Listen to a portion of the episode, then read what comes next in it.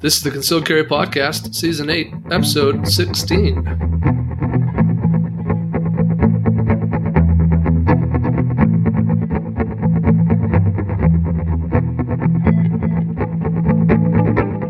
Welcome to the Concealed Carry Podcast, part of the concealedcarry.com network a podcast brought to you by Mountain Man Medical. Today is Thursday, June 8th, 2023, and I'm your host, Jacob Paulsen. And today I'm also joined by Matthew Maruster. Hello, hello. It's going to be a good time. Riley's not here with us. He's traveling to a USPSA match, and then later uh, this weekend he'll be teaching a class down in Texas. And so we will proceed in life without Riley for this this time around. Uh, we appreciate everyone who's here with us live. This is also being recorded and will be published later in our odd up podcast feed um, via concealedcarry.com. You can, of course, always find the show anywhere you like to listen to podcasts, you know, Google Podcasts and iTunes and Spotify's and Audibles and all, all the places. All right. So before, you know, we dive into the nuts and bolts of this, let me kind of introduce the topic here. I've been a firearm instructor for a few minutes since 2007 and uh, my curriculum, my class, my content that I teach in my standard concealed carry class uh, has changed a lot, as I would hope it would for anyone who's been doing it for that long. Because I keep changing what I understand, what I know, what I think to be true, what I believe to be the most important things to convey to those students also changes. And I happen to have always spent that part of my life, my firearm instructor life, in states where I can teach it darn near whatever I want. I started out in Utah where they did have some mandatory curriculum, but there's some flexibility on you know, how you talk about things and if you want to add in additional things. But now I'm in Colorado where, where Matthew, I don't know if you knew this, but I can I can teach students whatever I want. As long as I go over some basic safety rules, the rest of the class is completely up to me. And so I have complete autonomy that way. And so a few years ago, uh, a student made a comment to me about how overwhelming it is, like how it feels like they got to buy all this stuff and I was like, oh my gosh, like have I have I given the impression that it's it's too much, you know, that it's going to be too too expensive or too difficult. And so I decided to create this this list, and this is what's going to be the premise of our episode today. And this list is sort of meant to be the the very core, most essential, required things to be a responsible concealed carrier and that's that's what we're going for here. And Matthew may disagree with the list. I don't know. As we go through, he might have some comments or might think something's missing. I don't know, but um, we'll we'll find out. I, I got thick enough skin to deal with that. So that's the premise here. Anything else to disclaim before we jump in, Matthew? No. If you want to just tell them where the where the list ah. came from, or like oh yeah, it is published on our site from, currently, and, yeah. and it may be I'll publish it independently as its own article on our site, but I was recently doing a very comprehensive article on the site called The Ultimate Guide to Responsible Constitutional Carry. And the article on the site is intended to kind of be like a constitutional carry class.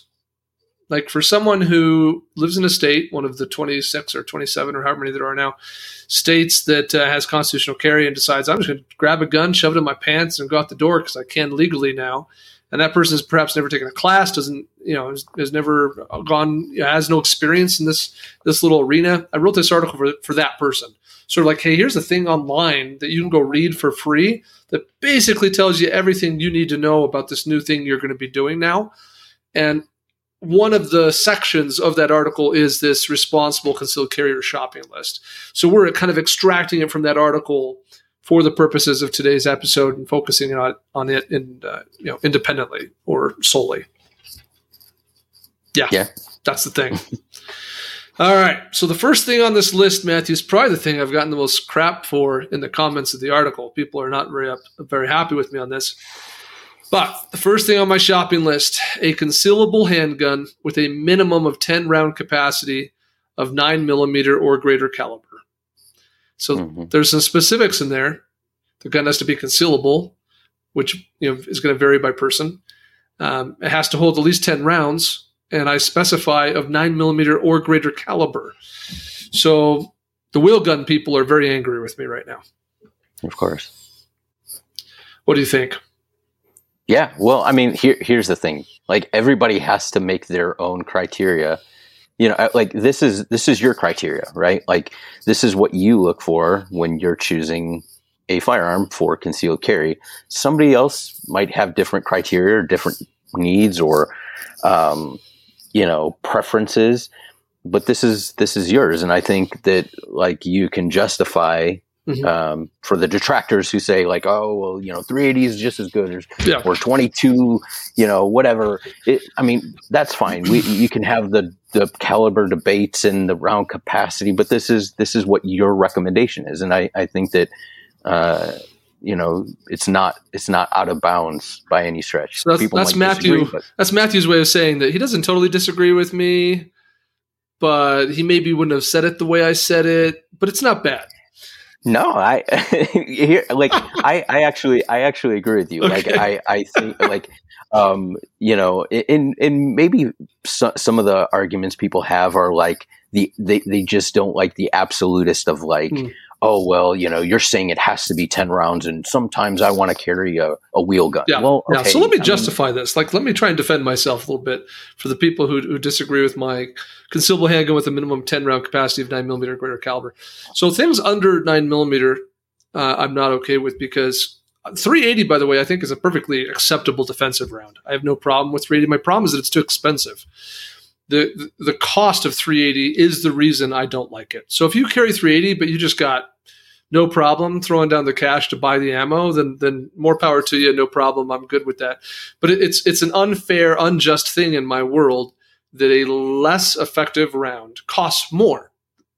So to me, I set nine millimeter as the you know minimum um, caliber in in the you know in the step ladder of of uh, stopping power, I guess because less than nine millimeter, the only really acceptable option is 380, and it costs way more. And so I'm not going to like it, it, if if unless if you're operating on a budget, and most of Americans are, then I I think 380 is going to be challenging for you. I think you're going to be not as happy with it, and it's and I don't think that nine millimeter I don't think there's people out there who are like, I just can't handle nine. Like 380, I can manage, but nine is just too hard for me to shoot. I, I just don't believe that's true. That's not been my experience. I've never observed that it, it makes that kind of a difference in terms of how manageable the gun is. So there's the potential argument of, well, I can have more capacity with 380 auto. Okay, that's potentially valid, but you're going to pay so much more for less power. And so, it, and is it significantly less? No. And so that's why, you know, whatever. If you want to carry 380, that's fine. I, my my main challenge there is cash. It's a budgeting issue. You're paying more for less effective ammo. And you're not going to get significantly more capacity. It's not like the difference between 9 and 40 or 9 and 45. The difference between 9 and 380 is, is much more subtle in terms of capacity. And as to capacity, the other place I might take some flack on this, my defense there is simply that in, in the gunfights that we look at, the, the you know interviews that we conduct, and the DGUs that we look at, and the conversations I have with people who analyze thousands of gunfights, people like John Correia, Dave Spalding. Um, when you hear from those guys and the intel that they have, the general consensus is three, four, five rounds might get it done, um, maybe even on average. But I think today, with the available handguns on the marketplace, there's really no excuse to limit yourself that way because you you know the odds are not minuscule that you'll need more than five rounds that you'll need more than six or seven rounds. And so you got to draw a line some if, if you're going to draw a line i guess you don't have to draw a line but if you're going to draw a line somewhere i choose to draw it at 10 and by the way i got that from jeff gonzales. Jeff gonzales is the first one who told me that this was his standard. And um, i just you know i heard the way he defended that idea and i felt very comfortable with it and so it's arbitrary. I'm first one to admit it's somewhat, it's not like I have some data that says 10 rounds is how many rounds you're going to need in a gunfight. It is arbitrary. I'm drawing a line somewhere. But I think that there's enough options on the marketplace today in terms of guns uh, that are available at, in, an affordable way that you can get a minimum of 10 rounds of 9 millimeter uh, for any body type, any person of any potential physical limitation. Yeah, and I, I'd even say like almost the capacity uh, of the firearm. Let's like just set aside the whole how many rounds you're going to need for X gunfight or what, and just say like if you have a gun that has you know most semi-automatic handguns nowadays, if you have something that's like a five round capacity semi, we're talking about like minuscule guns, right? Yeah, unmanageable. So, Yeah. Right. They're they're difficult to man. They're very concealable, but they're not fun to shoot. They're not easy to grip. They're the sights are normally less than ideal. Like so, like it almost by setting a, a capacity of ten rounds or more, you're al- almost automatically pushing yourself into like a P365 or a Hellcat or something that's more manageable. So if you're not familiar with like the difficulty of shooting such a small gun compared to something with that's a little bit bigger, right? Just the inherent, you know, ability to grip grip it and use it. Um, I think it kind of almost forces you into that that bracket of, of gun or that you know, I don't know, uh, class of gun yeah. or, or, or, whatever. There's there's also a training issue, frankly. If you if your everyday carry gun is a gun that holds five rounds, like I would love to hear how much ammo you're shooting on an annual basis. Because for you, training, going to the range and getting some practice or taking a class and training with that gun must be miserable. I mean, it just must suck. Like, I, am just trying to be transparent. Like, I, I think it would be very less enjoyable for me to have that kind of experience where every five rounds I got to stop and reload. Like, that just sounds like a pain in the butt. Um, not to mention, there's a, a, reload time challenge in a you know gunfight situation. Now, I will also add this: if you're a person who, you know, you go back and forth between a couple different guns. Sometimes you carry a five shot, you know, J frame revolver or something, and other times you're carrying a, you know, a Glock 19. It just depends on what you're feeling like that day or what you're wearing. Like, all good. I think that you're probably making informed decisions, personal decisions. All I'm not. I'm not upset with you. I don't think you're a bad person. Um, I just think that you know if we're going to kind of draw a line somewhere, this is where I draw it. So you can't be a concealed carrier without a gun. So a gun has to be on this shopping list. And I think that for me, there's some minimum standards because I can't just say any gun is okay. I can't even say any concealable gun is okay. That certainly cannot be the case uh, for a responsible concealed carrier. So we're going to have to add some criteria. And for me, I add criteria both in capacity and in caliber. And so that's that's where I draw some lines. Mm-hmm. And then there's the argument, you know, then, then uh, like I guess a, a branch off of that would be like, all right, well, you know, the, the reliability of the firearm uh, in, in your hands, right? Like how, because every every manufacturer could have something, you know, a, a, a, lemon of a gun or whatever, but like, you know, and, and, can you buy?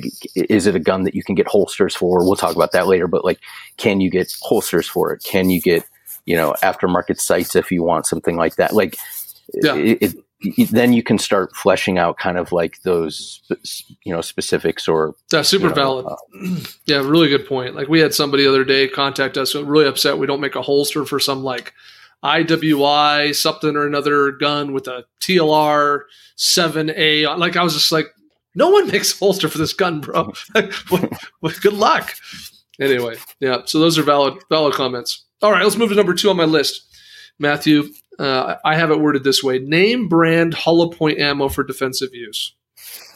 Yeah, uh, and and like everything, I don't know. Maybe it's just a sign of our like culture, but everything has to be debated, and everything has to be so like there has to be an you know camp on this side and that side.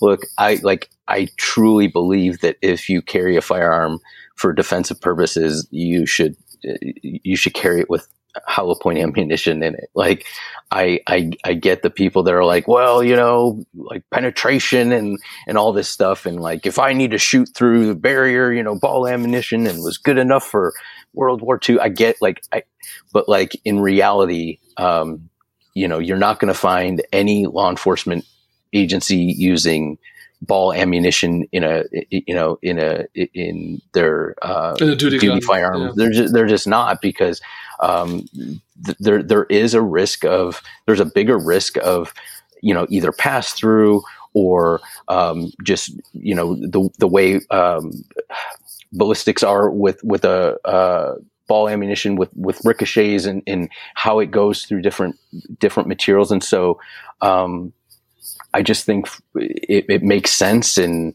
um, and you want to get something that cycles through your gun. So the hollow point ammunition, you have to make sure because not all the hollow point ammunition is exactly the same as far as you know this the the way the the projectiles um, uh, designed. So some of them have different angles and it might not reliably feed in your firearm. So not only getting a hollow point ammunition that is reliable in your in your firearm, and uh, but you know it it expands reliably, it penetrates consistently, uh, it, it, you know certain depth consistently expands consistently. Um, those things are something that I, I think is is really important. Um, mm-hmm. and, and why you have it on your list. Yeah, yeah. So hollow points are the best industry best practice. Like that's to me, sh- it's one of those things that shouldn't be debated that much, but it, but whatever. Um, but I use the word name brand hollow point because I am I think that um, certainly we can split hairs about you know ammo the same way we could about guns. You know the Sig versus the Glock or the you know but for me, if, it, if, like if you've heard of that ammo company, it's, it's, and they they sell hollow points, it's probably pretty sufficient. If you want more specificity, you know you can contact your local law enforcement agency and find out what they carry, and you can go buy the same stuff. Um, but pretty much, if you've heard of it, if it's Hornady, if it's Federal, if it's Sig Sauer, um, you know, it, it, if it's one of those big brands, it's probably pretty good. It's probably pretty good. So that's a good starting point without splitting hairs. Uh, so yeah, and to your point, Matthew, obviously testing it through the gun, making sure it cycles properly, um, and and probably you know then refer you know buying full metal jackets for the majority of your shooting, you know, recreational training, practice, etc. To save on cost is important, but but you're gonna have like required, right? Required for responsible concealed carry. You're gonna have to buy some name brand hollow point ammo. So that's number two on the list. Okay, mm-hmm. cool. Uh, thank you for the comments from those who are listening live so far. Eddie, Neo, good to good to hear from you. All right, quickly, just wanted to mention a, a first sponsor message of our episode today. Today's episode is brought to you by CCW Safe. Um, my preferred choice for self defense related coverage in some sort of incident. It's the team at CCW Safe that I'm relying on to come to the aid of me and my family to manage the situation and help us not only financially but also emotionally, mentally, and uh, ultimately to prevail in the legal fight that may that may follow. So check it out ccwsafe.com. You can save 10% with the podcast with the coupon code CC podcast. Uh, oh, and if you're a member of Guardian Nation, which you can learn more about at guardiannation.com, then in the members area, there's a code there you can save up to 20%. So check that out and learn more. Third on my list, Matthew, a quality quick access safe for emergency staging. Bit of a mouthful. Yeah. well, um, yeah, this is important. Uh, we need to be responsible with our firearms, and I think I'll let you kind of kind of differentiate these things. But I think the the issue is is is some people will think like, um, especially if you're new to concealed carry or firearms in general, you either think of a of a gun vault or like a safe, like a big vault that you know is a combination, or you need a key or something like that. Um, and, and, so the the objection to getting a safe is like, um, well, this is going to be my firearm that I'm going to use for home defense, and if I need to, you know, use this dial to, you know, put put, put a combination in, in on the safe, then why do I even have this this this firearm? Because by the time someone you know i get to it if someone breaks in. So like opening their the idea or opening their minds to the availability of different types of safes with different you know uh, um, i guess the way you access it is is important and so you can use the right safe for the right application.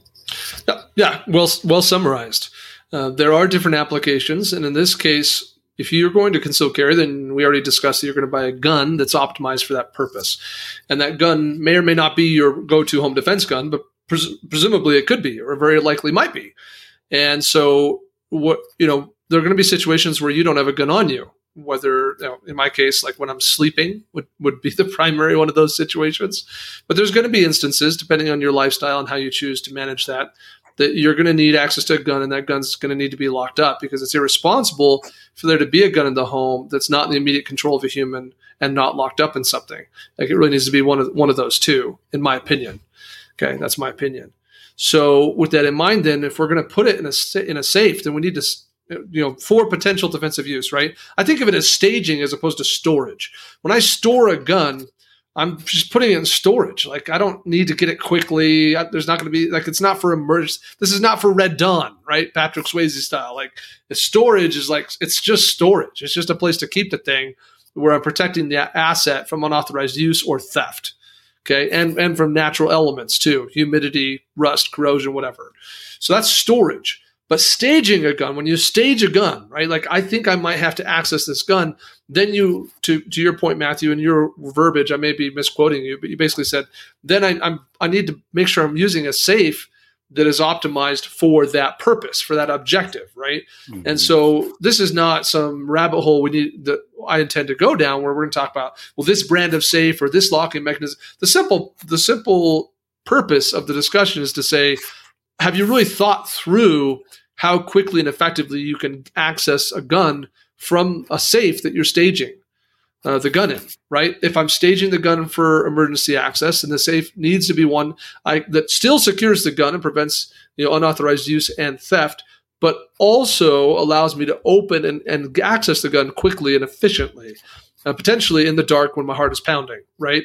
So yes, we want to avoid things probably like key locks. If the, if the only way to open your safe is with a key, that's probably not ideal. We want to avoid comp- dial pad combination lock, locks. Think like your high school locker. Uh, that's that's going to be a disaster waiting to happen for sure.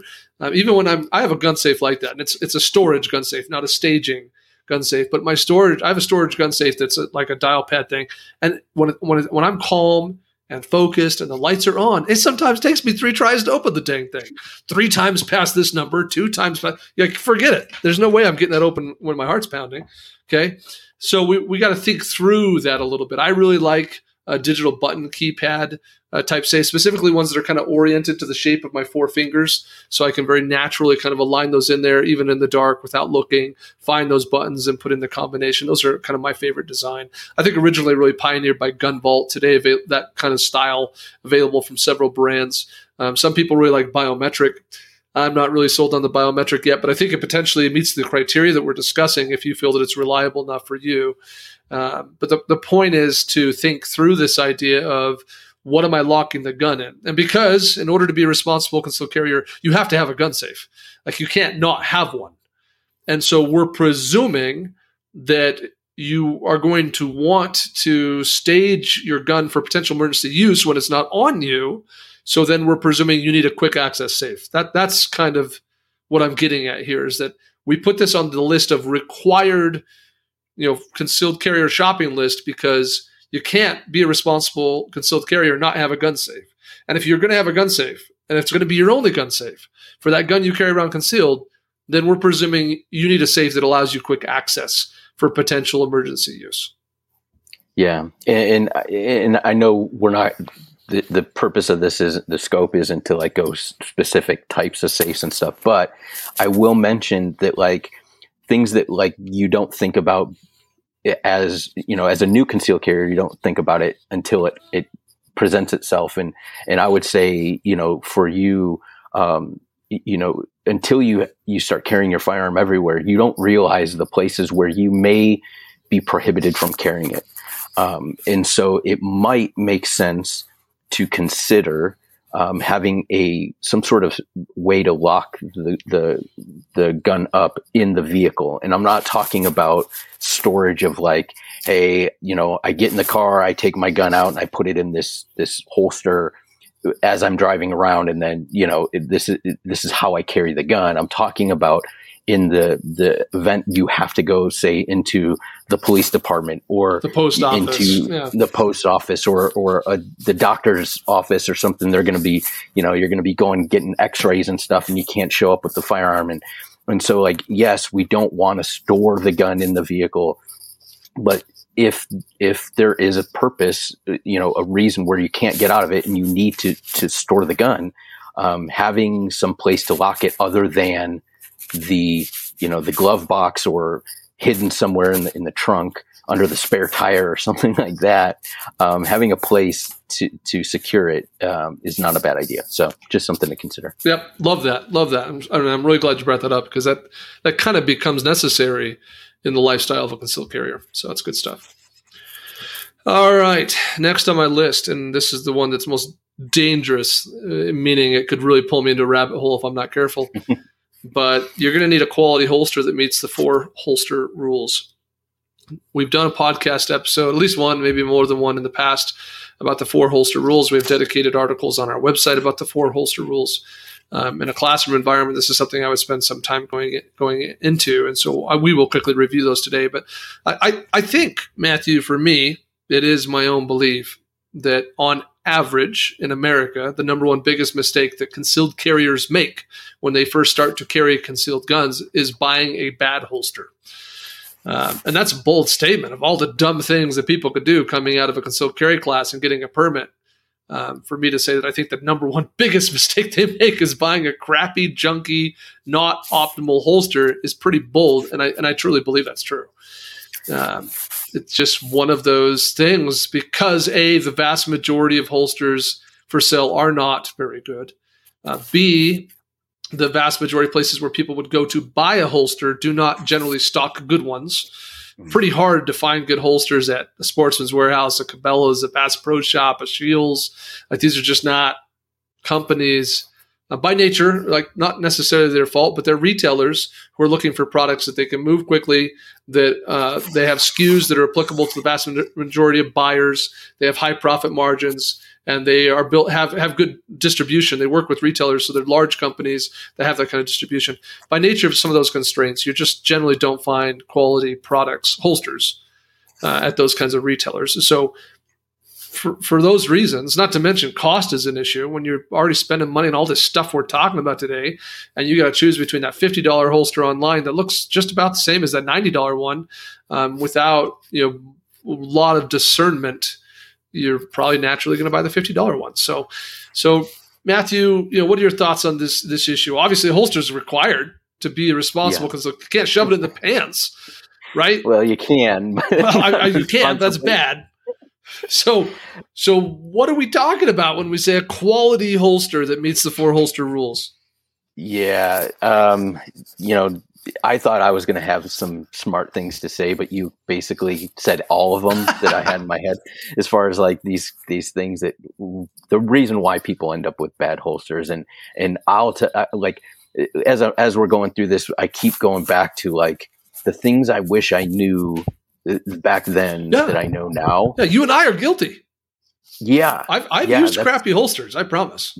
Yeah, and that's why, like, that's why I think we get to the point where we're kind of like, hey, just as advice, like, it's not because you know, like, uh, it's just because we made these mistakes personally, or know people who have, and um, but yeah, and, and and I think holster actual design has come a long way, even in the last like four or five years, as far as like how um, you know the different types of holsters, the way um, like with wedges and claws and different types of clips, and in in really thinking about um, the design of a holster is so much different than like even like I don't know five six years ago where it was just like okay as long as you get a holster that fits your gun you're good and I'll tell you, like a quality holster, not only is it safe and, and, but like it is going to, I know a lot of people that probably could carry, that stopped carrying a firearm because their holster just stinks and it it's uncomfortable and it doesn't conceal. And like you, you have a small gun like a, let's say a p365 and you can't conceal and you're like, well, I can't go much smaller than this. I'm at, you know, 10 rounds at the minimum and blah, blah, blah. And like, and I can't even conceal a a P365. What am I going to do? Whereas like, you're looking at people and they're like, how do you conceal, you know, uh, you know, a full size gun? And it, it has everything to do with the holster design, it, with the belt and, and, and, maybe clothing choice plays a factor for sure. Um, but I, but mainly the holster design. And, and so, um, you know, this this the safety aspect is really important, obviously, for responsibility wise. But even like just the design element of it or the design features of it is it can can even lead you to stop carrying altogether, which you know isn't ideal if mm-hmm. you're trying to be a concealed carrier. Yeah, yeah. I mean, we we send a survey out to people who take concealed carry classes from from an instructor at concealedcarry.com. We send one out at six months after the class, another one out at 18 months after the class. And in those surveys, we ask questions to the effect of if you're not currently carrying, which of the following factors contributes most to your decision? And more than 50% of people who are not currently carrying at that time, more than half, pick one of two things on that survey either difficulty concealing or discomfort when concealing. So those two things combined, you know, are, represent more than half the people who give up.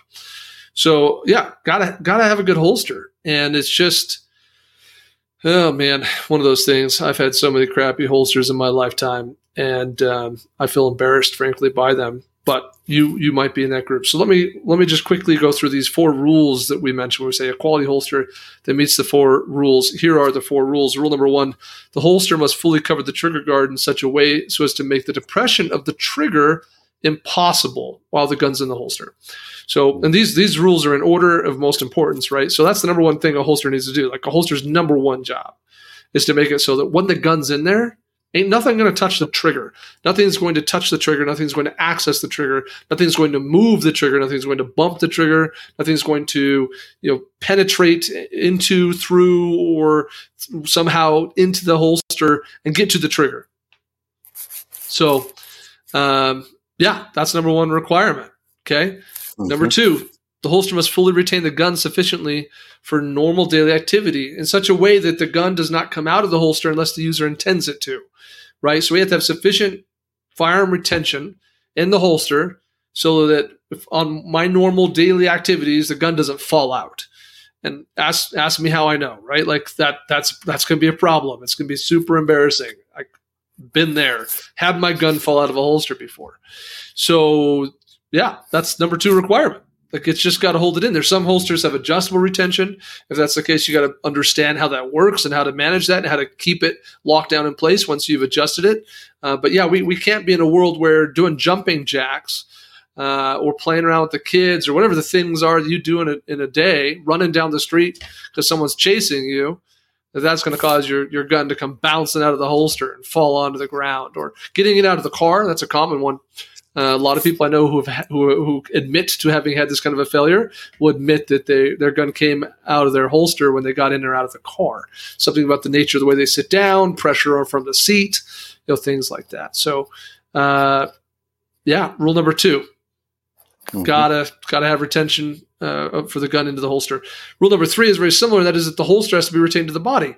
So the yes, important that gun not come out of holster unless me grab gun out of holster, but also important that holster not fall out of my pants and onto the ground with the gun in it. So that would be a, another potential failure, right? So the holster itself has to be retained to the body uh, effectively. And a lot of people, by the way, they think their holster meets this rule until they take a really good defensive handgun class and they go through some some draws and some you know some holster work, and that's when they find out that holster comes off a lot easier than they would like. So that's a, that's a big one. And then last but not least, rule number four. Uh, you need to be able to get a solid, good, you know, shooting grip, master grip, combat grip, you call whatever you want, on the gun from the holster. So when you go to draw, you should be able to grip the gun such that when you com- you know when you remove the gun from the holster and present it to target, your grip on that on that gun is good. It does not require adjustments. Um, it's not poor. It's it's exactly where it should be, and you're able to do that from the draw. So there's a quick run through of the four rules. Uh, Matthew, any additional insights you would you would add to that? Yeah, the, I, the only thing I, I, would say is is so these are the four fundamental things, you know, uh, foundational, I guess, attributes or, or whatever you would say uh, for each for, for every holster that we would recommend as you know f- for a concealed carry. Now, there probably are some here, uh, s- some holsters that people y- would use um, that might not fit these criteria. Or so, let's say, for example, let's say uh, um, a pocket holster right there there you could argue okay does that always retain in the pocket well hopefully it's supposed but, to i mean it's supposed to um, but you know by the nature of it right is is that you know is it as secure as a clip? Probably not. Um, how about like an off body carry? Is there a time and a place for off body carry? Poss- possibly sure. for you. And, and, and and is that like retained to the body? Well, you can argue, you know, is it a, sure if the bag is uh, retained to the body and it re- so like you what we're saying is like these are the this is what you should look look for if your holster um, isn't protecting the trigger guard doesn't allow for a grip and these types of things you're serious. Not only could you potentially be doing something safety wise that could hinder you, um, but you, you could also performance wise, which in the long run, if we're looking at this as far as, as application to self defense, performance wise, if I can't get the gun, right, if I can't get a good grip on the gun because of the design of the holster, then is that a safety issue? Well, sort of. If I need to use the gun to defend myself, it's a safety issue, right? Yeah, so big safety issue. Um, yeah. and, and, so and so and and obviously there are going to be people. There are there are different types of holsters, different ways to carry holsters. Um, you know, somebody in the comments mentioned about shoulder holsters. You know, um, they like their shoulder holsters. That's that's fine. Like if if you if you use a shoulder holster and you weighed all the pros and cons and that worked for you and, and your license, then then have at it. Um, but this is just the basic, you know, fundamental stuff, the foundational stuff that every, every holster uh, should have. And then, you know, depending on how you, where you carry that holster on your body might determine, you know, a, a little bit more. Should it be, you know, it, it, it, is a leather holster better than a Kydex? Maybe in certain positions, maybe not. And maybe, you know, so it's, um, without getting into like the, you know a whole podcast about holsters, which we've done so many times, and it's very easy, like you said. Um, these are just the foundational things. So we're not we're not telling you you can't, you know. Yeah, and for me, these are these four rules, as we've quickly gone through them, are principles that should endure to all holster types pocket holsters, shoulder holsters, ankle holsters, off body carry holsters, OWB holsters, IWB holsters, chest rigs, drop leg holsters, uh, apparel holsters like for me we we came up with these rules and we wrote them and, and designed them way that they should apply to all those mm-hmm. so you know if you yeah if you reach for your your purse or your backpack or your little you know sling bag for a gun and you go to grab the gun and and it the, it doesn't come free the bag the bag comes with the gun as you're trying to draw that's a violation rule number three right? In, in the same way as if i if i had iwb and i went to grab the gun and the holster came out of the pants with it. So we you know these these rules should be universal across across the board no matter what you try and carry. Uh, there was a comment made here about belts uh, for from a live viewer and i know we've mentioned belts a few times. I actually do not have belt on my required list here my my 10 things we're talking about today in today's episode the concealed carry shopping list because i think um, one it could be done without a belt there are things like the Ulti clip, for example, that you can you can attach a holster to directly to pants very effectively without a belt. Uh, you might carry in a shoulder holster or an off body rig or something like that where uh, a concealed carry belt is not not required. Uh, but certainly, if you're carrying IWB and you're using a holster that is designed to clip onto a belt, then in order to achieve rule number three of our four rules, you're going to need a good belt. Um, and, and that's why some are made and sold uh, as concealed carry belts or gun belts. So I think that's a valid comment, but I, I, it's not on my list of required concealed carry shopping list.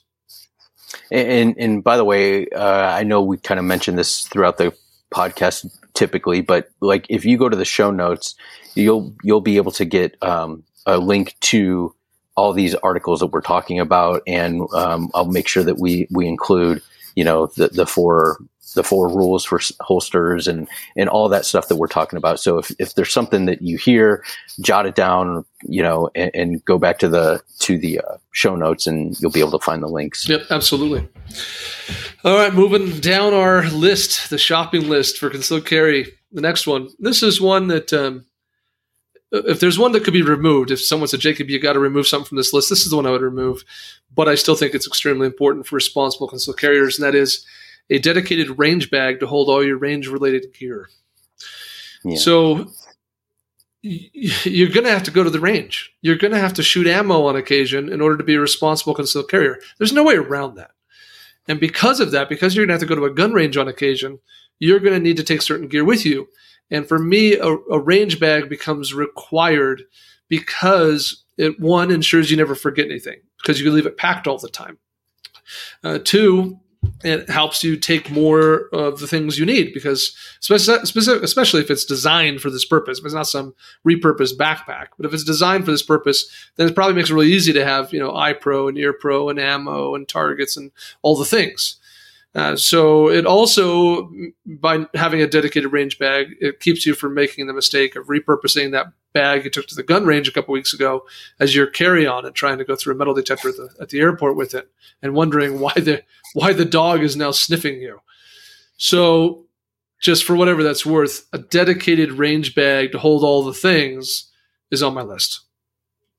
Yeah, I, I mean, I, I really can't add anything useful. Um, I, I, you know, you you mentioned you would take this. I mean, we have to have ten. It has to be an even number, and you couldn't do eight, so we had to do ten. Well, I technically cheated. We could remove this and still have ten. There's technically eleven, and that, and frankly, the next thing on this list is is listed as one thing, but it's really two. So I did cheat. There's mm-hmm. technically anyway. All right, Matthew. Next on my list: quality, safety, eyewear, and electronic earwear.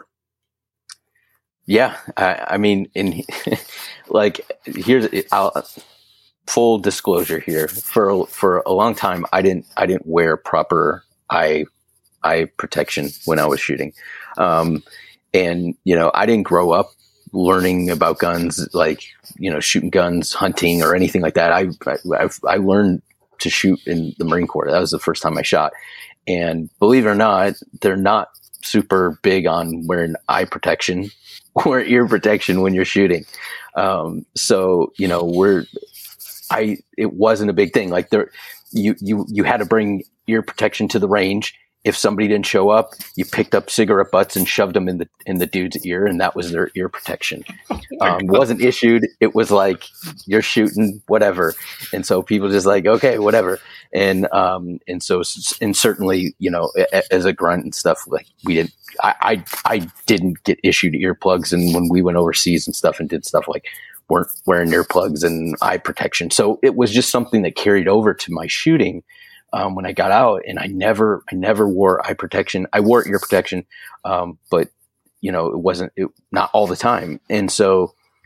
It, it, does make a difference, and especially as you get older and you see more um, people get injured, and you realize, like, hey, you know, I'm not an indestructible 28 year old dude, you know, who if I take some shrapnel to the eye, they'll just put put a new eye in and I'll be okay. You know, it's like you start getting old, you start to think about things, and you're like, man, maybe I want to be able to see and hear my kids talk to me when I'm, you know, 50 years old. So um, it, it is important, and, and, and you know, if I, I think the biggest hurdle for people are those that wear prescription glasses and like trying to get uh, say like well do my prescription glasses count as as eye protection and most likely the answer is no.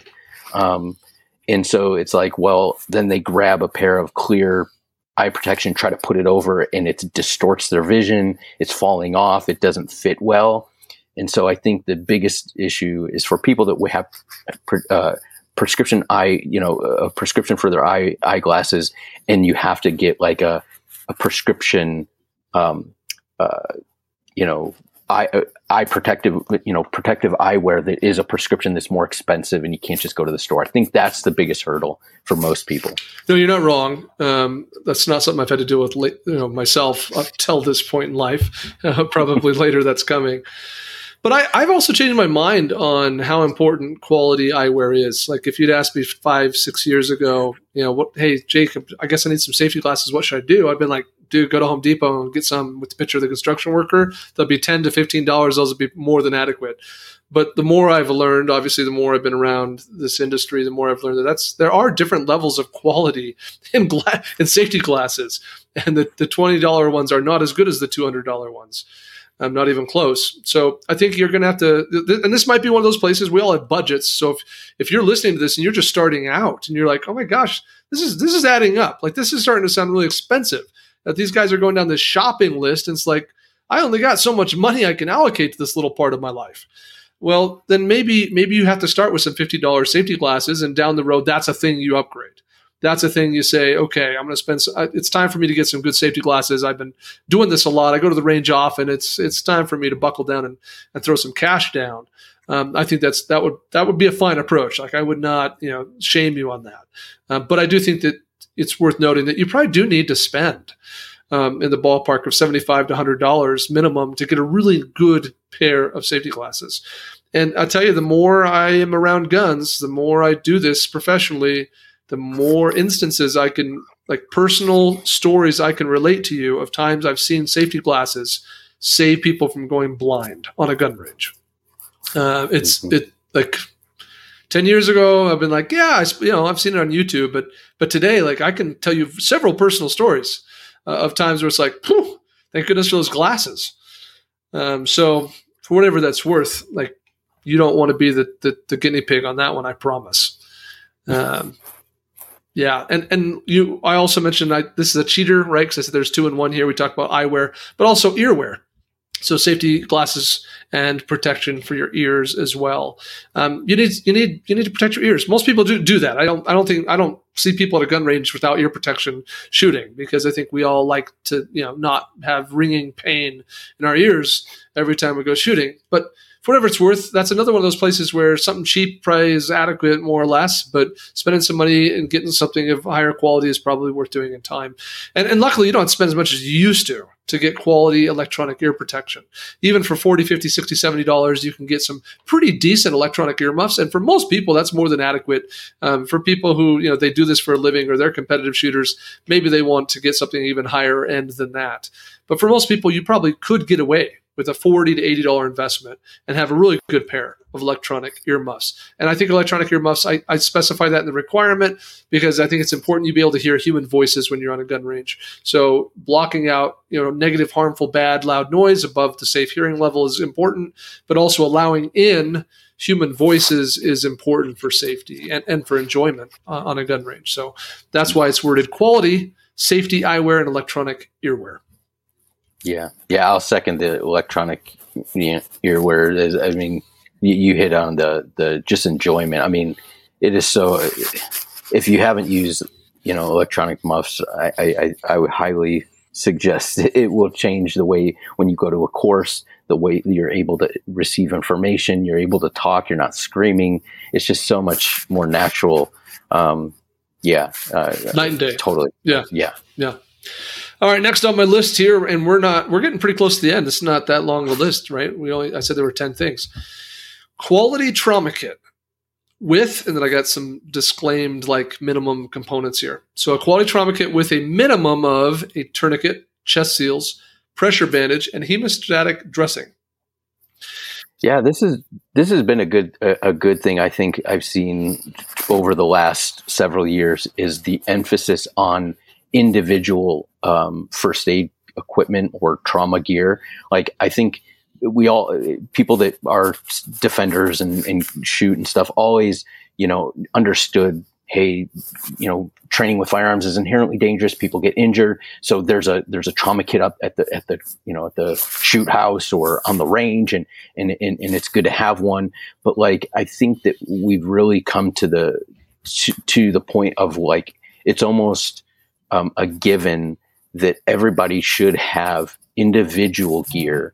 Um, it le- and whether or not you carry that every day, it, it, that's not the really the the point. The, the the point of this is that when you go to the range, you need to have individual gear that you have on you or within arm's reach um, that is your own. That you know what's in there, that it's not expired, um, that it's staged properly, and that you know, because just the fact that they have a, you know, trauma kit on the range somewhere is not going to be beneficial to you if you need it and you get there and the tourniquets are, you know, gone or not staged or there's no, no, you know, like you need to have your own gear. And this is, this is why it's, it's so important. This is so important. Yeah, and, and, beyond the gun range etiquette safety thing, there's also the reality of you know in a, in a defensive shooting, being having access mm-hmm. to that kind of uh, gear, or mm-hmm. for other non-gun related uh, medical emergencies, you know, doing something stupid with a kitchen knife, or being in a car accident, or any other number of potential uh, situations where you might save your life or the life of a loved one by having a trauma kit available to you. So mm-hmm. you know, I could my the, we got to kind of draw a line again. This is the required list. Like this is the shopping list, right? So I think you know above and beyond, like going the extra miles, having a trauma kit in every level of the house, in every vehicle, on the range bag, on the camping bag, um, you know, in my pocket or around my ankle, and you know all the things, right? Like ideally, you just never really be more than about 15 yards from a from a trauma kit. But that may not be realistic, and you got to start somewhere. So I think that a responsible concealed carrier has at least one trauma kit, and that trauma kit uh, does go with them to a gun range. Probably is attached to the gun uh, to the, the, range bag when you go to the range, or at least it's maybe it's in the car all the time. And then it, when you go to the range, you pull it out of the car and you take it with you. But it's it's relatively accessible for everyday use. Um, and I think that it's not a good trauma kit unless it has those four items I mentioned. And of course, we could go split hairs on those four items. But you got, I mean, the tourniquet is required in a, in a good trauma kit. If you don't have a tourniquet, and a, and a good tourniquet, obviously, and we'll we get into that some other time. Chest seals, I, for me, if you don't have chest seals, like that's just not a good not a good trauma kit. Um, that those are minimum requirements. Um, a hemostatic impregnated dressing, or just hemostatic gauze, or whatever you want to call it. Like think QuikClot, Chito, Chito gauze, um, Celox, uh, you know, one of those kinds of, of things that's got some sort of active clotting agent impregnated in the gauze for packing wounds in junctional areas. Uh, and of course, you know, a pressure bandage. Now, you might be thinking right now, Jacob, all that sounds fantastic, but I don't know how to use any of that. Well, part of being a responsible concealed carrier is knowing how to use the gear too. So, uh, yes, you need to have a trauma kit. It needs to have a minimum of those four things, but yes, you also need to know how to use those things. And and uh, you know, we'll be shameless. Sh- you know, plug here, I guess, for Mountain Man Medical, which has a free online trauma class that would teach you how to use those things we're talking about. So, mountainmanmedical.com, you can go get the free education. Yeah, I I, th- I think um, having the gear, being able to use it, huge. Think think about like why we carry a firearm. It's because you know if if God forbid we're involved in something um, where our life is threatened or somebody else's, and and so like we're talking about instances where the likelihood of somebody being severely injured is is high, right? And and and so that in in and of itself, like you know, I'm with my family I use force to defend my family. Well, what if my family's injured? Well, now I have to wait for paramedics to get there. And I'm telling you, if you're involved in a shooting and the paramedics might be down the street, but the, the, the, the police response might be further out. And the, the police response has to clear that area, make sure the suspect's secure before paramedics are going to come in and start rendering aid to anybody.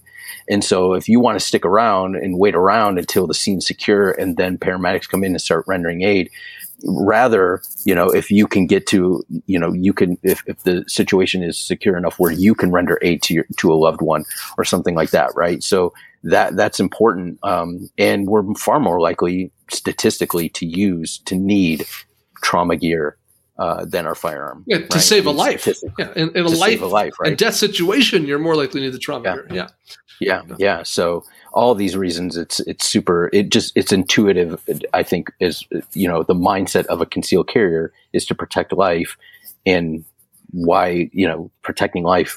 You know you, you're likely to to need a, a, some sort of trauma kit more likely than a firearm. So yeah. it, it kind of goes hand in hand. Spot on. Next one on this list is not not a difficult one or a complicated one, or luckily even an expensive one. But responsible concealed carry requires owning a cleaning kit with lubricant and cleaner, right? Yeah. Being a responsible gun owner means you have to maintain that tool, and maintaining that tool requires cleaning it, removing yuckies, and lubricating it, right? Adding some sort of oil or lubricant so that metal rubs on metal well. And there's some gear required to do that. So that's that's on this list for that reason because that's necessary for responsible gun ownership and therefore obviously for concealed carry. So therefore you're going to have to have a quality cleaning kit with lubricant and cleaner. Yep. Yeah. Got keep, it. keep your gun lubed. Easy one. keep it oiled. That's right. right. Next on this list uh, is a great, you know, on the article, we got a great picture of Matthew getting hit in the face here. So next on my list, and I, I could t- I can take some some get some a little bit of pushback from people in this one, but on my list of the required concealed carry shopping list for a responsible concealed carrier is pepper spray. Now, I wouldn't have believed this 10 years ago, maybe not even five years ago, but today I feel very strongly about this. Uh, it's just my opinion. And, and I know that it, it sounds like a bold statement, but I find it irresponsible or at least naive to carry a firearm for self defense and not have pepper spray available to you. Um, or at least some form of less lethal defensive tool. And I think it's in my opinion that for most of us, pepper spray is the no brainer choice. Um, so yeah. What do you think, Matthew? Yeah, and I've used pepper spray. I've been hit with pepper spray. Like I've used pepper spray as a, as a as a police officer, uh, and I've been pepper sprayed multiple times. I've had multiple exposures and stuff, um, purposeful and third, you know, inadvertent exposures from other officers. Um, and like, I, not, it's true that not everybody responds the same way to pepper spray, um, but there is a response to for the majority of people, and I think you know it is if you think if you watch a lot of like maybe uh, uh, interactions between people, um, you know, that, that led to deadly, somebody using deadly force or producing a firearm or something. Some of these probably could have been handled with less lethal, something like pepper spray. And so while maybe they weren't arrested or charged for using their firearm because it, you know, it was justified in, in, in the totality of this incident, um, it might not have had to get to that level, um, which protects you from you know a, a higher you know, um, I guess threshold or danger of, you know, a, a, rogue prosecutor or ending up in jail or whatever. Like, if we can avoid that, right? And so, I, am not saying don't use a firearm, not, not, at all. Like when you have to, of course. I'm just saying if if you had a tool that you had on you that you could use. Um, that would be more appropriate before that it would be great and and I, I disregard, you know, I, I, know some people are like, well, you know, if, what if I carry pepper spray and I use fire, firearm? Isn't somebody going to say, you know, you, you had access to this and you didn't, and, and that's going to trip me up in court. It's like, no, your use of force is, is, if, if you're justified in using force, you're just deadly force, you're justified in using deadly force. Um, so don't, don't think that because you had a less lethal option and you didn't use it, if you're justified in using deadly force, great. If you're not, then yeah, that's going to be a problem whether you had pepper spray or not. Yeah, I mean the counter argument is that couldn't you also argue that the fact that you had pepper spray on you means that you're the kind of person who would only go to the gun if you absolutely felt it was necessary? Exactly. Isn't that like part of the narrative? Though this guy carries pepper spray because he'd rather use it than a gun if he could. Right. So I think you know those those arguments at very least balance each other out. Um, but I think that's it's, it's, nonsensical regardless. Um, when all you have is a hammer, everything looks like a nail. If, if the only tool you have on you to defend yourself is a gun, then then you're very limited in your options. And unfortunately, you're left in a situation where when there's any ambiguity at all as to whether or not the threat you're facing is potentially deadly, then you're in a really awkward spot where you both, you know, ethically, legally, and morally really can't defend yourself because you don't have an appropriate tool for the for the threat you're facing. So, you know, in, in the words of uh, the legendary lawman Chuck Haggard, right? Like pepper spray is for everything between a harsh word and a gunfight. Like all that stuff in the middle, which is way more likely to happen to you than a gunfight, right? Like you're way more likely to need pepper spray or to be in a confrontation where pepper spray is the appropriate response than you are to ever be in a confrontation where a gun is the appropriate response. And because it's so cheap, because it's so inexpensive, because it's so easy to use, because it's so small and easy to have on you, I find that there's really no excuse to not having it. Um, you can even take it some places where you can't take the gun. So it's a non permissive environment opportunity as well. So, yeah, pepper spray. Uh, can't say enough about that. And quality pepper spray, of course. And I'll just disclaim by saying that for me, I just restrict my students to buying SABRE and POM. And POM is my personal preference, POM, but those two brands are brands that I feel very confident in. Um, there might be others that are very good, but those two are two that I feel, you know, the people uh, who, who know things and the research I've done as well would suggest to me that those two are brands that you can absolutely count on. For sure. All right, last, last, we're hitting about coming up on our one hour mark too here for today's show. So this is the last on the list. And I should quickly add that our last, second and last sponsor message as well. This episode is also brought to you by KSG Armory. We had a very enthusiastic discussion earlier, Matthew and I, about holsters. And KSG Armory holsters are some of the best holsters in the game. And what I can absolutely promise you is that every KSG Armory holster meets those four criteria. And all of them check all four of those boxes, I promise. So, you know, understanding that and also understanding that's a company and a brand that makes holsters that are optimized for comfort and concealment. They understand uh, wings and wedges and all those kinds of things and how to best optimize them. I, I can just assure you that's a brand that you can feel comfortable and safe with. And they have a 60 day, no questions asked return policy. So once you get that holster, if it doesn't work for you for any reason, you know, you have 60 days to get your money back 100%. So check them out at KSG. KSG stands for Knowledge Skills uh, Gear. KSGArmory.com. Last thing on this list, Matthew, and this is one I don't think I'll get any pushback on a quality high output flashlight. And I don't mean a weapon mounted light, certainly that's an option, but I do think that required for responsible concealed carry is a high quality, high output handheld flashlight. Uh, what are some reasons why I would feel so strongly about that, Matthew? What do you think? Well, and I'm glad you differentiated between a weapon mounted light and a handheld light. They serve different purposes. They you can use them you can you you can actually have both of them. Sure, and, and it's not violating any. You know, it's all good.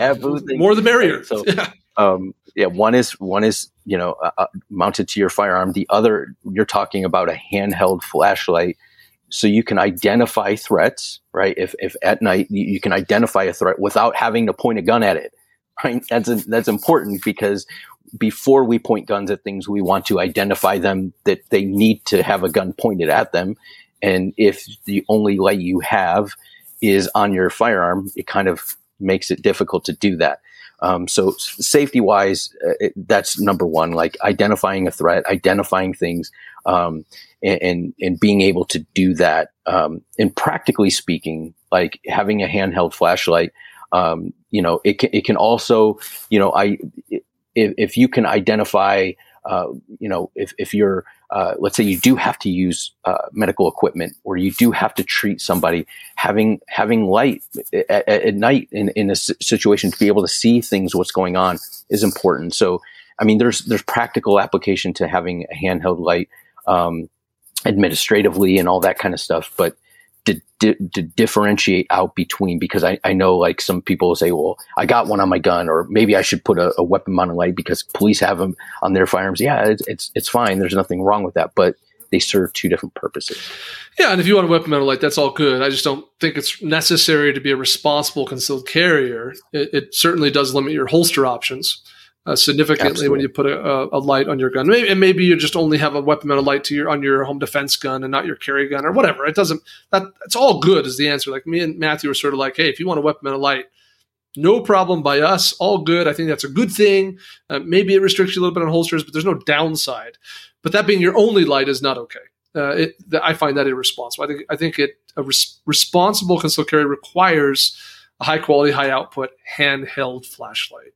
Um, a handheld flashlight has two uh, purposes in this defensive arena, which we are we are discussing today. The first one, which you already pointed out, Matthew, right, which is identification of a, a, potential target. Right, I need to identify: is that really a threat? Is that really a target? Is that something that requires me to deal with or not? Or is that my kid who's you know up late at night, you know, thinks he needs string cheese at 3 a.m. because teenagers are weird like that um, or is that you know some some other per- something else entirely that well, once I light it up in that parking garage, I'm going to be able to see. Oh no, that's that's not a threat. So I you know that that's purpose one. Purpose two is that the flashlight itself can be its own defensive tool and I don't mean like hitting someone with a flashlight. This is not, you know, me, you know, thinking that we shall carry around the, the, the beast combat Maglites with four D cell batteries that were probably popular mm-hmm. when Matthew was a cop uh, for, for potential, you know, suspect beatings. That's not what I'm talking about. I mean that the actual light output, the brightness coming out of the flashlight itself, uh, can sometimes be an effective tool to deter uh, or to at least deflect a potential attack or attacker. Um, you know, I, I have on me right now my Ready Up Gear Spark flashlight. These are out of stock right now, right? I tell everybody to go buy one, but I love this flashlight quite a bit. And it's just, it fits in my hands really small, but it's 550 lumens of, of, of lightness. My webcam just got really upset with me for flashing it. And this can be a very effective tool. I mean, shine this in someone's face in a, in a, in a relatively low light environment. That person's probably going to be blind for, you know, a good solid 30 seconds of, of them not being able to see me at all. And they're going to be really angry with me also. So I got to bear that in mind. But but that could be an effective deterrent uh, or or or you know defensive tool. So uh, for me, that's the secondary use of a of a good flashlight. Yeah, definitely. I'm glad you brought that up. Um, yeah, and I, and I will I will say that like every time I used my flashlight as an impact weapon, it was justified. It was within policy. So it's probably out of. So, So just yeah, didn't didn't want to be accused of anything, you know. yeah, just want to clear that just, up. just in case anyone's wondering. Okay. Um, but there's no question. I mean, you were you were a cop. You guys were taught the value of just being able to put a, a bright light in someone's face and what that does Mhm. for their perception, for their ability to even tell who you are, where you are, how big you are, what you're doing with your hands. There's any number of advantages of just lighting someone up. So Mhm. you know, a good flashlight comes in handy. And frankly, of all the crap I got on me all the time, my gun, my tourniquet, my flashlight, my pepper spray, my lock picking set, my fire starting tools, of all this awesome prepper that's on me right now, the thing I actually use the most often, oh, my knife, I didn't even mention my knives. The thing I actually use most often that's all, all that stuff is, is the flashlight. That's the thing that comes out and not to shine in people's faces because I like drop something somewhere and I got to find it. But yeah, that actually gets used all the time. So there you go. There you go, guys. I'm going to just quickly review our concealed carry shopping list 10 things that I think are absolutely required for responsible concealed carry. Number one, a concealed, a concealable handgun with a minimum of 10 round capacity of 9 millimeter or greater caliber. Number two, name brand hollow point ammo for defensive use. Number three, a quality quick access safe for emergency staging. Number four, a quality holster that meets our four holster rules. Number five, a range bag to hold all your range related gear. Number six, quality safety eyewear and electronic earwear. Number seven, a quality trauma kit with a minimum of a tourniquet, chest seals, pressure bandage, and hemostatic dressing. Number seven, a quality handgun cleaning kit, lubricant and cleaner. Number eight, oh, I must have got my count off somewhere. Number uh, anyway, next, pepper spray, and last, a quality high output flashlight. So there you go, folks. There are your requirements. If you're going to be a responsible concealed carrier, I think you need to have all those things. There are other things that are important. I don't mean to, to neglect some of the other things that I think are high value uh, in our industry. I'm just, I just think that you know this is these are bare essential requirements. And so if you know somebody who's get, who's new at this, uh, maybe a friend, a coworker, a member of your family who's you know not been carrying for very long, they're new to this concealed carry, or maybe they're interested in it. This would be a good episode to send them and have them to review this to give them a bit of a sense for some things that need to be on their radar. Matthew, last uh, words or comments from you? Yeah, just uh, also just want to reiterate, like all those things. I know we threw a lot of information out there, and within those categories, there's a lot of nuance and in, in, in information that goes into making wise decisions on what light to buy and what trauma kit and all that stuff. So if you go to the show notes again, um, and, and you go to the article that Jacob wrote, there's for each one of those uh, categories. Um, there are links to articles we've written that explain a little bit about how to choose this or that, or benefits of this over that, and and some things that w- we've learned along the way. So uh, it can it can be a, a definite uh, like a post that you can go to as an anchor post to kind of branch off and, and use as a as a springboard to look at these other other uh, categories of items and things. Yeah. Yeah. I mean, if you've been listening to our podcast for a little while and one of these things we said is like, hmm, I'm not sure if I'm really, you know, on top of that. The, yeah, go to the show notes, you know, click through. And in all these instances, we have resources that dive into more detail. So I'm glad you brought that up, Matthew. That's really good. All right, folks, that's a wrap for season eight, episode 16 of the Concealed Carry podcast. The Concealed Carry Shopping List 10 things that are required to be a responsible concealed carrier. Thank you to our sponsors today, which again are CCW Safe and KSG Armory Holsters. We appreciate you guys listening, those who have been with us live, but also those who are listening to the recording. Uh, please, please subscribe to the podcast. Make sure you're getting notified every time we release a new episode. You can do that via any of the traditional places you listen to a podcast. Just search Concealed Carry Podcast. Uh, or you can subscribe to our YouTube channel or our first Facebook page, where most episodes are also broadcast live via video. Make sure you like us on Facebook, Instagram, Twitter, YouTube, I don't know, all the other places where, where we do stuff. And check out the other podcasts that are part of the concealedcarry.com podcast network.